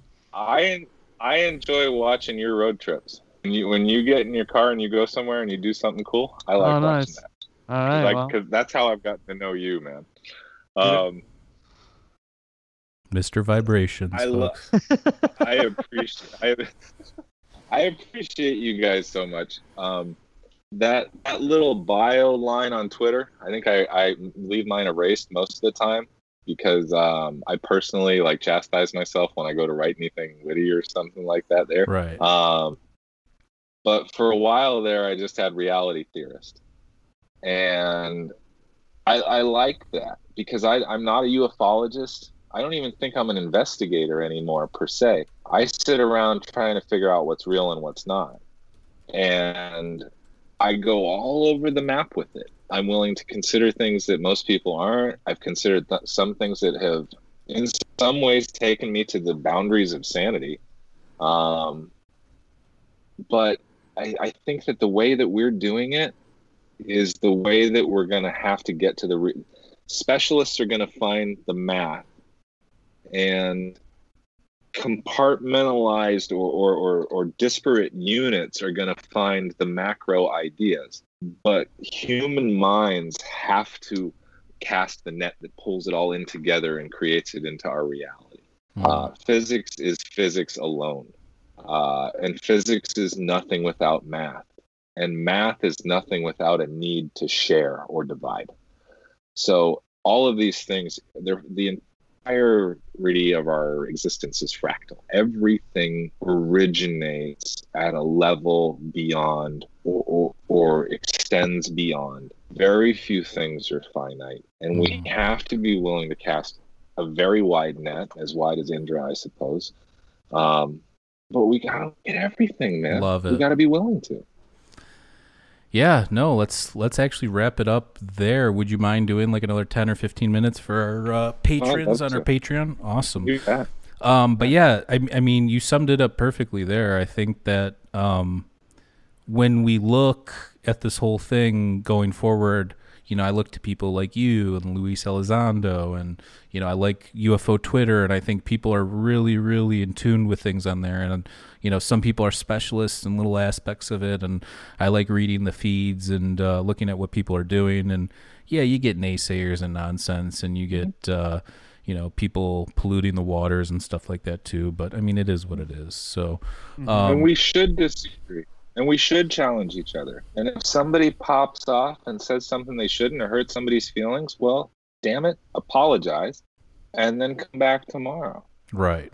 I do Yeah, think it is I is one of mean, the I- better communities, though I've seen as far as Mm, uh, people not necessarily attack. I mean, yeah, there's some of that, but it's very rare, and Sure. usually people make up, you know, and become cool with each other, you know, once again. So, um, yeah i'm i'm chastising a group of relatively well-behaved individuals so Yeah. Well, look, you gotta. I mean, if a topic like this that's sensitive and that's been poo-pooed and demonized for so long, I think that you kind of everybody has to kind of keep each other in check, right? You don't want to get out too far out there and uh, you know get lost in space. So, and, but and listen, it's muddy you got your bots yeah but yeah. listen, man, really appreciate it as always. You're super thoughtful.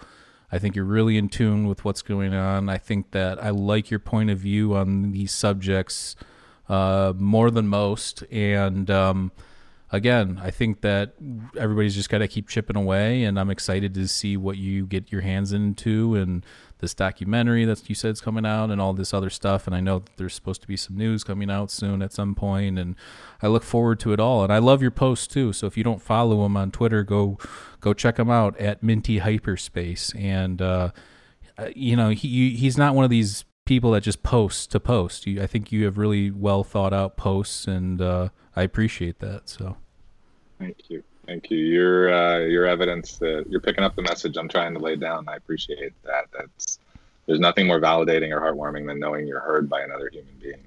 Hmm. And uh, I feel like you guys hear me. I feel like we're, we like we speak to each other and we listen to each other. We don't just wait for a chance to, to get our our uh, our agenda out there. Yeah, I love you guys. Yeah, Got to get these rocks Yeah. off, you know. um, well, listen, man. Let's let's do this Patreon. So if anybody's interested, I'll probably post it up there later tonight or first thing in the morning. But we're about to jump over to our Patreon. If you're interested, you can go to patreon.com slash mind escape podcast for just two dollars a month we have exclusive content and episodes on there um, and yeah uh, i really appreciate it. Everybody go check out like i said his twitter profile at minty hyperspace. He has a website as well. I have the link down below the video. Uh, check us out at mindescapepodcast.com we have all links on there. So if you like watching on youtube but you want to listen on uh, one of the audio platforms we're on all audio platforms as well. And uh, that's it. We love everybody. And uh, listen, man, we love there. you. Thank you again for coming on and sharing your time with You us. too, guys. And uh, we'll catch everybody next time. Peace. Thanks to your audience too. Thanks, guys.